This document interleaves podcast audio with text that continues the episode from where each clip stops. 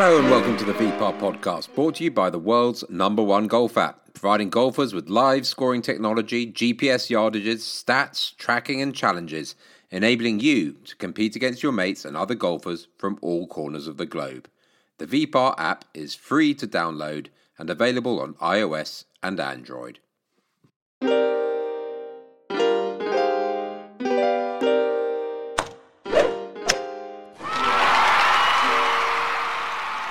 Hello and welcome to the VPAR podcast for our latest conversation about the most infuriating, wonderful game in the world.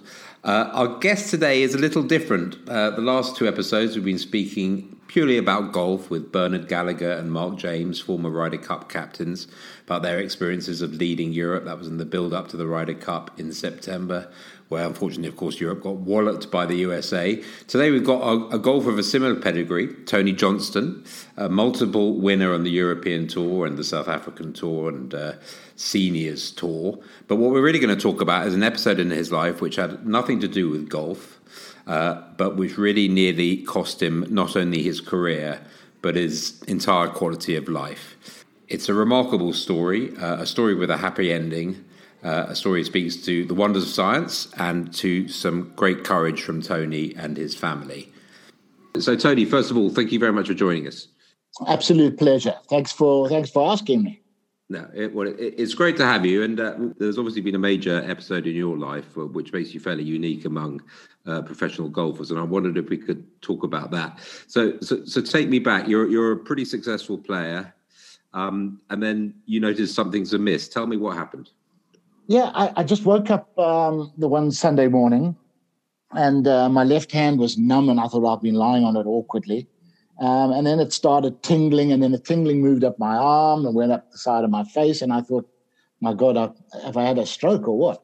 So I went and saw a neurologist the next day and he said, no, it's just uh, um, a viral infection. Put me on um, steroids, which didn't help at all. Um, and then it sort of slowly faded away. And um, I thought, well, you know, that, whatever the hell that was, it's gone. And then I was playing uh, a pre qualifying for the Open for Royal St. George's. Um, and I was playing the practice round, played nine holes, went in afterwards, had a, um, a Coke and a, and a sandwich, got on the 10th tee, and it was just like somebody pulled the plug on my energy. I thought, my God, what's happened here? And I played another two holes, sort of staggered along, and eventually I said to my caddy, "This is useless. Let's go in."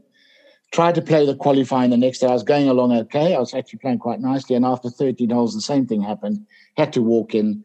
Took me an hour to walk back the five holes, and I thought, "No, this is no good." Back to the neurologist.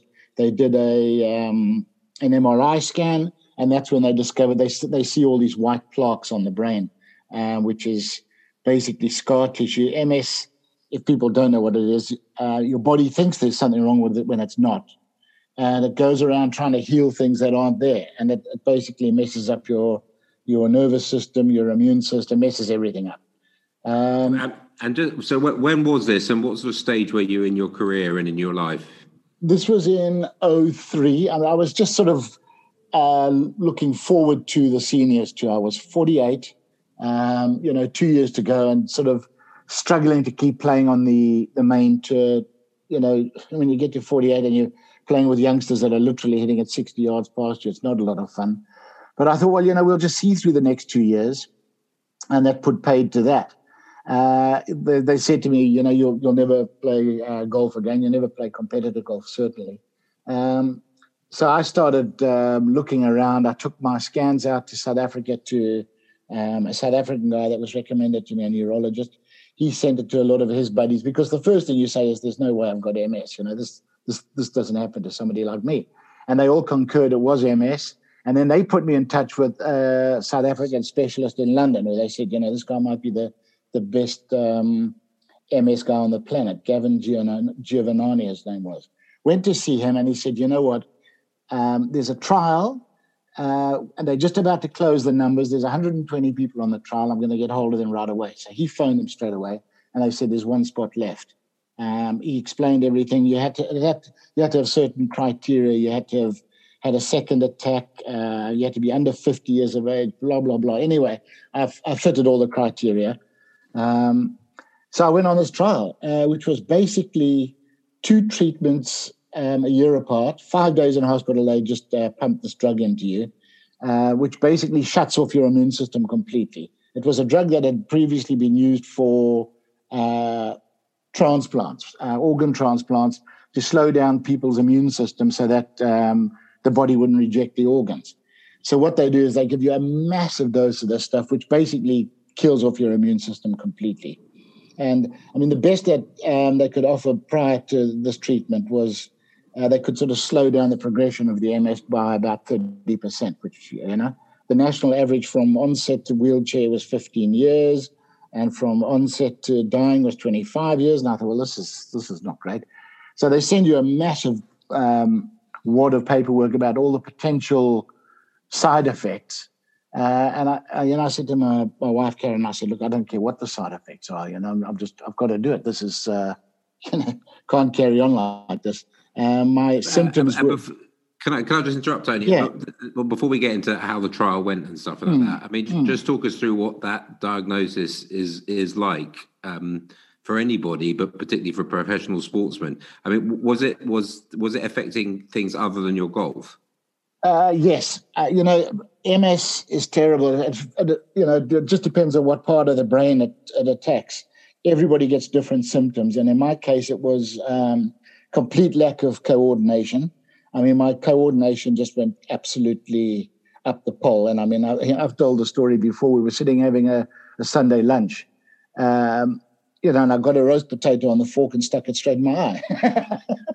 so um, the, the, the family, of course, all cracked up laughing, and then and then apologized profusely. But it was quite funny. I was sitting there with a roast potato in my eye.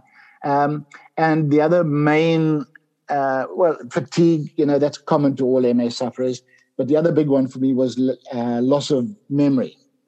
Um, I, my short term memory went absolutely up the pole. Um, and then it started working backwards. And I'd get in the car to go out uh, and I'd drive out the drive and no idea where I was going. Um, you know, then I, I, forgot our home phone number that we'd had for, for basically 20 years. Uh, the one day I was on the phone uh, talking to somebody about my son, couldn't remember my son Dale's name, or you probably know from Sunningdale. Um, I just couldn't remember the names. I had to go and look at his one of his school sweaters in the cupboard to, to remind my, myself of his name. It was awful. Um, and the and then the long term memories all started fading as well. And I thought, well, you know, that's when I said to to Karen, look, I've got to do this because I mean, you are your memories. You know, if you, you lose all your memories, you know, you're basically becoming a blank. Um, so yeah, it must, be, it must have been awful. Yeah, I mean, you're very chipper about it now and laughter, but it must have been a horrific experience to go through. I wasn't much life. fun. Well, yeah, you know, you just you don't know what it holds for you. You know, you think, well, um, golf's over. Um, I can't remember anything or anybody. You know, you know, where where, where are you going to go with this? Like, uh, and it was getting worse and worse until I got on this trial, um, and it was an absolute lifesaver for me. You know, the the trial was, um, as I said, five days in hospital, a year apart. They basically shut your immune system down completely, and then slowly your immune system comes back online. And the thinking was that it would be like rebooting the computer, you know, with the the faulty memory in the immune system where it thinks there's something wrong with your body and there isn't. That maybe it would shut the immune system down and it would come back online without a, a dodgy memory. Uh, and it worked fantastically. Had the first uh, treatment, you've got to be very careful because obviously you've got no immune system at all. So for 10 weeks, you're sort of living in a bubble, 10 to 12 weeks. And then a year later, you go back for a second treatment uh, and they reboot it again just to be sure. Um, and lo and behold, a year later, I was out uh, playing on the, the seniors chair. So, um, you know, it was a wonderful thing. I mean, I know I got back a lot of what I'd lost. My memory is still, uh, still not brilliant, to be honest. But uh, my coordination came back, but my coordination had changed. All the swing thoughts and the feels that I'd had over my whole life um, that just didn't work basically you know things that were go-to cures for a fade or a hook or a whatever um, so i spent quite a long time trying to relearn the game um, yeah I went back out and started competing on the, the seniors tour which was an absolute blessing managed to get 10 years out on the seniors tour um, we'll, we'll, we'll, come back to golf in the end. And mm. what were the what were the doctors telling you? So it's it's obviously working, but is it as much a punt for them as well? Did they have any idea how long this is going to last? How long this is going to hold it back? Well, the thinking is that you know once it's rebooted, it should stay like that. They'll never say that you haven't got MS. They'll they'll tell you it's in remission. And sadly, this drug has now been taken off the market because um, two or three people had strange side effects, so it got uh, pulled off the market, which is really sad because it really saved you know thousands of people. It went uh, the NHS was using it, um, and the drug was called Campath. Then it changed its name to um, alemtuzumab I mean, talk about getting things more difficult. And then the, the you know, the uh, trade name was Lemtrada. And I only found out recently it had been pulled off the market, which was quite sad to hear. But, um, you know, yeah, as I say, a couple of people had adverse side effects with thyroid and things. Um, so, you know, there's other trials and other drugs that they, they're trying now. But I was I was just really lucky. You know, if, if I went back and they, I mean, the list of potential side effects was ridiculous. You know, everything from you know, leukemia to fractured eyelashes. You know, I mean, they cover everything. And you look at this and think, oh my God. But, you know, there was no point in, in not having it. Um, yeah, so I mean, I was just really, really lucky that I, you know, it was just the right time. Uh, I was at the right age. I had the right number of uh, attacks, and you know, since then, nothing. Fatigue is a problem. Um, you know, I've struggled with fatigue since then. I used to be like the Duracell bunny. You know, I would just I was just flat out all day long every day. Um, and yeah, that's changed. But you know, I've got plenty of energy to get through through your average working day, and uh, doesn't take that much energy to talk a load of bollocks on on on TV. and, and, and tell me about relearning the game. Uh, um, I mean, did you actually have to change your swing, if you like? And well, everything felt different. You know, the uh, you know, when I looked at it on video, it looked the same, but my God, it felt like somebody else was holding the, the grip of the club. So, you know, it was relearning feels, I suppose, more than anything. I don't think the swing really changed. I think that was ingrained. But um, feels more than anything and, and the sense of timing. My timing changed. Um, and, you know, it was just a case of, you know, trying to find something that worked, fiddling and trying it out on the range, you know, down on the, the back end of Sunningdale's range there, hours and hours, days and days and days, months, just to try and find a way to, to get around again. And eventually, um, yeah, I, I, found a way. I never played the same as I did before the MS, but uh, it was good enough to be out there. Well, you you won quite a lot, didn't you? Uh, on the champ on the Champions Tour, on the Seniors Tour, I won twice. I won twice, yeah, which was uh, you know it was that for me was massive. My first one was in Jersey, um, and I mean, I had a, a putt on the last hole from a foot, and it was unquestionably the most nervous I've ever been in my entire career. My God, I looked down, the trousers were flapping. I mean, I was shaking like a leaf. You know, when you've been told you're never going to play again, and here's a chance to to actually enjoy the feeling of a win again. Um, and it sounds ridiculous, but you know, to me personally, that was maybe the most important win of my career, getting out and you know, and actually conquering the whole thing again. It was lovely. That must, yeah, that must have been very, very special. Um, do, do you think um, it was, e- in a way, where you re-energized mentally when you were relearning the game? Uh, you thought you'd never be able to play again. Did it give you fresh motivation and uh, to take on the seniors tour? It did absolutely, but it was a long road. You know, you know, you you stand on the range and you think, you know, you're going to hit shots that uh, just came naturally to you that you didn't have to think about. I played with a fade my whole life. So you'd stand on the end of the range at Sunningdale and say, I'm going to start it on that tree, five yards left of that flag, and I'm going to indicate a nice soft fade. And we'd come out 50 yards left with a pull hook and head into somebody's garden. You know, you think, well, that, that didn't used to happen before. so, you know, and it was quite, I mean, it was a slow process. And, you know, the key was just not to lose heart and keep believing, which is, I suppose, true in, in any walk of life. And I thought, well, you know, I'm, I'm, I'm going to go out and play. I'm going to conquer this. Um, and and luckily I did find a way. Um, and thankfully my my short game always stayed sharp. Although even that not quite as good as it used to be. You know, just not the same field sensations. But hey, I've got ten years um, extra playing career out of it, so who's complaining? Not me. And um, uh, I mean, a lot of people I, always, when I read about the European Tour and the uh, the game in Europe, the, the pros are very close and very supportive. Yeah. Um, did, did your fellow professionals act as a sort of family through your ordeal? Yes, you know, I, I, mean, I had a lot of buddies on tour. Um, Mark James, who I know you've already done on your podcast. Mark, Jesse was always a very good friend of mine on tour. He Stayed with us when he came to South Africa. Uh, Roger Chapman, you know, your buddies uh, phone you, you know, and just find out how you're doing. And then when I got back out on the seniors tour, obviously a lot of guys that I had played with um, over the years, uh, I was out with them. In fact, my first tournament back, I got on the first tee in the Italian Open playing with my old buddy Sam Torrance, and he knew how much this meant to me.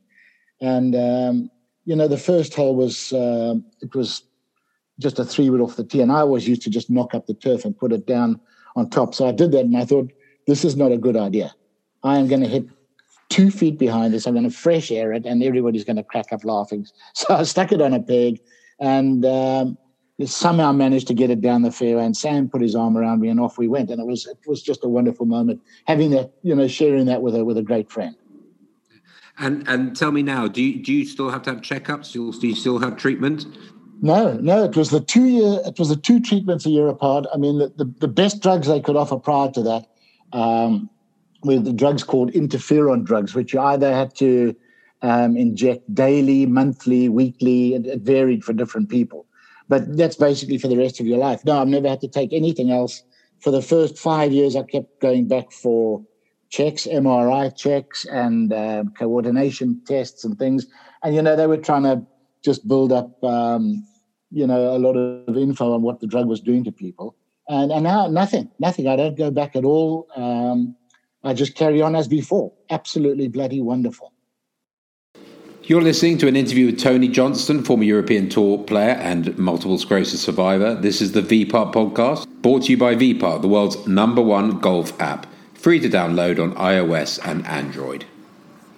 You're still very involved in the game, and you're uh, um, a regular commentator. Uh, tell us about the European Tour, because a, lot of sort of VPAR users we, we watch a lot of the big stuff. Yeah. Um, and the, the European tour slightly drifted off the radar. What, what's the health of the European tour at the moment?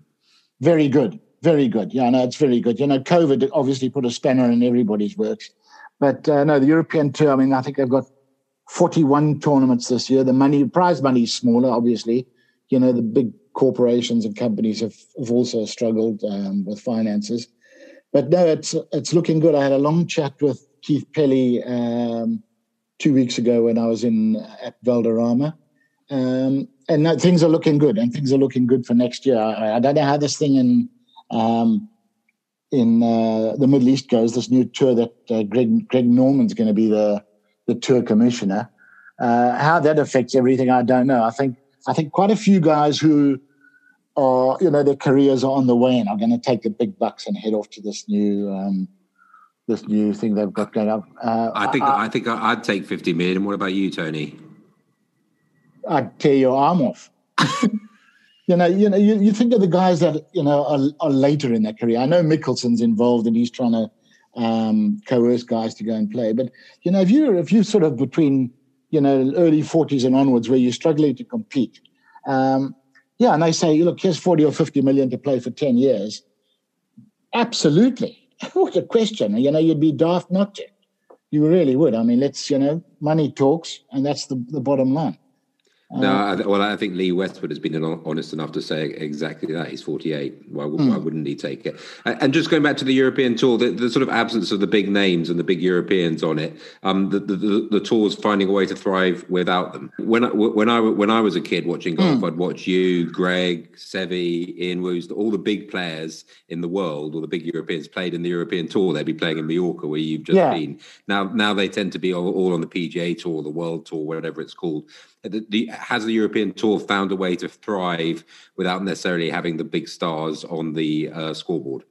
Um, yeah, I think so. Look, I, you know, it's it's sad for the European Tour that um, you know our, our top players don't come and play more, but you know, it's a business choice, it's a career choice, and you know, if the guys get a card in America, you know, the money is huge and playing both sides of the pond is a serious strain. Know, I used to go and play a couple of tournaments a year in America, and I, I understand their position that, you know, you if you're going to play the PGA Tour, you go over there, you set up home, your family goes over with you, and that's where you live. You know, so when you come back to Europe, you're actually going away from home um, for a lot of these guys. Um, and it, I mean, it is it is a strain. You know, there's no question it's a strain. So the guys go and play there. Um, I would like to see you know the guys come and support more. Jon Rahm's played a few times this year, which has been brilliant. Um, I, you know, I have no idea what the long term effect is, but uh, you know, we've got the, the thing is we've got so many good young players now who are capable of competing on the PGA Tour. You know, in the past there was a small percentage that um, had the American type game. They hit it long and high, coming down soft. Our guys have grown up in windy conditions, so a lot of them are lower ball hitters. Um, in my opinion, more skillful golfers because they've learned to play the wind and, and all the different conditions and courses. But we've got so much great young talent now that can go and compete on the PGA Tour. And, you know, to be honest, they'd be daft not to. They would be daft not to. You know, the, the money over there and, you know, the, you know, the tour here is run beautifully. But over there, it's one language, one country, so easy to organize everything uh, so it runs exactly the same week to week. And, you know, that doesn't happen when you're going from the Middle East to Spain to the UK. You know, it's still run very well, but it's just, you know, the language barriers, you know, the food barriers. Um, it's it's harder. It is harder to play, I think, on the European tour than doing everything in one country. And then finally, um, uh, how's your how's your game? Don't know. I retired with a purpose. I retired with a purpose of retiring. so you, you don't even play a roll up on a Saturday or anything like that? No, I've barely touched a club in six years, Ben. Um, you know, people that know me will understand when I say this. I I fought a losing battle with my temper on the golf course my whole life. Um, you know, and every morning on the first year, I'd say, right, today I'm going to go out and today I will be better. Today I will act like an adult I won't behave like a child. And within three holes, I was having a rip snorter head off.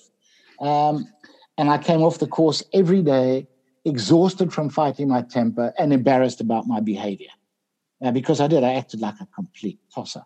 Um, and I, I just didn't, I just didn't beat it. I, you know, I, I tried and I tried, but man, when the when the when the red haze came over me, I was, uh, it was just, it was not much fun. And I, I said to um, my wife 20 years ago, the day that I feel that the frustration outweighs the pleasure, um, I'm done. Um, and you know, I got to a point on the on the seniors tour where I didn't feel I was competitive, um, but I was still just as you know, I was still just as angry with the bloody game. So um, I, I, I, decided that was the time. Call it a day. And I, the nice thing is, I still love golf. I still love being involved with golf. Uh, I love doing the commentary. I love the game. I just don't love playing the game. yeah, even um, even after um, so say you went for a game with your son, would you lose your temper then? Is, is it? Are you? Can you can you control oh, yourself in certain settings? Yeah, yeah. I tried to, but I, it's so embarrassing to even to even admit to it. But now I would still get really angry um, you know, it was like a light switch. You know, it would just boom, and the club was gone. And I think, gee, how did that happen? Um, so I tried to behave, especially when they came out to watch me in tournaments, but uh, it sort of worked in an extent, but not entirely. the one thing I do miss is going out and having a knock with my boy around Sunningdale. Though. Um, Sunningdale have been fantastic to me, by the way. They from 1984 they gave me the use of the facilities, the use of the practice ground, run of the, the club. I mean, Sunningdale have just been unbelievable to me over the years, and they still extend it to me every year. You know, I go up there maybe half a dozen times just to catch up with people during the year, and I keep meaning uh, pre-COVID. The one thing I do miss is the hours and hours around the chipping green at Sunningdale hitting bunker shots. That's the one thing I do miss is the short game. Um, so maybe next summer, when if, if we have a summer, which we didn't this year, I'd like to get up there, but yeah, I miss I miss uh, not going out with my with my boy. Um, his two daughters are now four and two. I got a grandson that's nine months. So hopefully I'll be, you know, maybe I'll take it up again because I want to go out and play with it, the grandkids and have some fun with them, definitely. Tony, I've got one final question. I did do some research and I did hear you had a, a fairly uh, difficult relationship with the flat stick and that, that, that, you referred to yourself as uh, Jabba the Putt. Uh, is is, is this accurate? Tell me about Tony Johnstone on the greens. I was a streaky putter. You know, I was always a very, I always putted um, with a, with a jab stroke. I think that was from growing up on very grainy greens. Um, but yeah, I was I was either putting brilliantly or putting average to rubbish. Um, and a lot of putters paid the price. You know, I was I was never a caddy blame or a person blame. I blame me and I I, I blamed the putters a lot. And I remember we were moving home in South Africa. Uh, we had a, and we had this big cupboard in the in the garage. So we were going to move this cupboard. So I tilted it forward, and about 30 putters fell off the top of this cupboard, all with about 18 inches of shaft in them. And my son Dale said, Oh, Dad, what happened to all these putters? I said, Oh, no, no, that's from when we lived in Durban. You know, there was a lot of salt in there and it caused all the shafts to rust and they, they all broke. and I, I, got away with it until he got a bit older and, yeah, Dad. Oh. but, you know, by the same token, um, the wins that I had was, you know, when I had weeks when I was deadly with the putter. And there were some weeks when I was just, uh, I was seriously hot with the putter. But uh, not not enough of them, but enough to keep me happy and have a decent career. If I could do it all again, I wouldn't change a thing, man.